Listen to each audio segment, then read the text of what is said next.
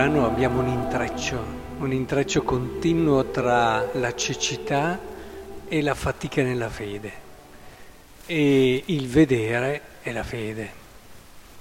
È molto bello perché è riferito agli apostoli che dovranno affrontare questo periodo, siamo ormai indirizzati verso il momento più difficile, quello della passione, e dall'altra parte questa figura che diventa anche un esempio di quelli che sono i passaggi, percorsi della conversione e della sequela.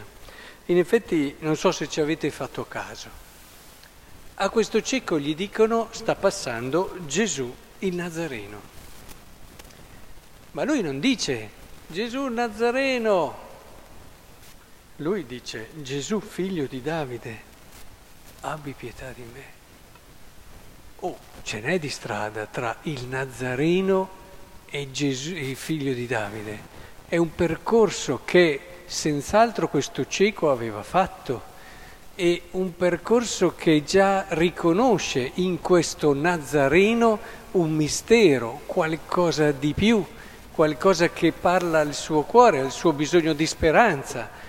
E, ed è importante notare questo lavoro che questo cieco ha fatto e che lo predispone poi a fare il passo finale. Non c'è semplicemente un uomo che è cieco e pensa a vedere, c'è molto di più. C'è anche un credente che riconosce di eh, avere bisogno di Cristo, di aver bisogno di questo Gesù Nazareno. E quando Gesù Nazareno gli chiede che cosa vuoi che io ti faccia, la sua risposta è riferita al suo bisogno fisico. Ma proprio perché dietro c'era tutto il resto, a differenza di tanti altri guariti, ecco che questo sentire sulla carne che colui che aveva davanti è il suo bene, lo porta a fare la scelta della sequela. Si dice infatti, subito ci vide e cominciò a seguirlo glorificando Dio.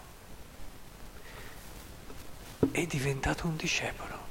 C'è tutto il percorso ed è bellissimo, come il nostro darci da fare che ci porta poi a quelle esperienze che ci fanno capire che il nostro vero bene è Lui e possono essere diverse. Qui ha riavuto la vista, ma possono essere tante, ognuno ha le sue, e allora lì sì che c'è il salto, perché il fatto di venire a messa, di fare essere, non vuol dire che noi stiamo seguendo Cristo. Eh? Cioè molti cristiani sono, hanno fede ma non lo, non lo seguono, fanno un po' questa distinzione che di per sé non andrebbe fatta, perché una fede matura si compie nella sequela. E, è importante che però, perché noi arriviamo al coraggio di fare la sequela, di lasciare, di stare con Lui, come in tanti hanno avuto paura e non hanno fatto, che sentiamo sulla nostra carne, sulla nostra pelle, che facciamo un'esperienza che ci faccia percepire in modo chiaro che il nostro massimo bene è Cristo. Tutto il resto viene.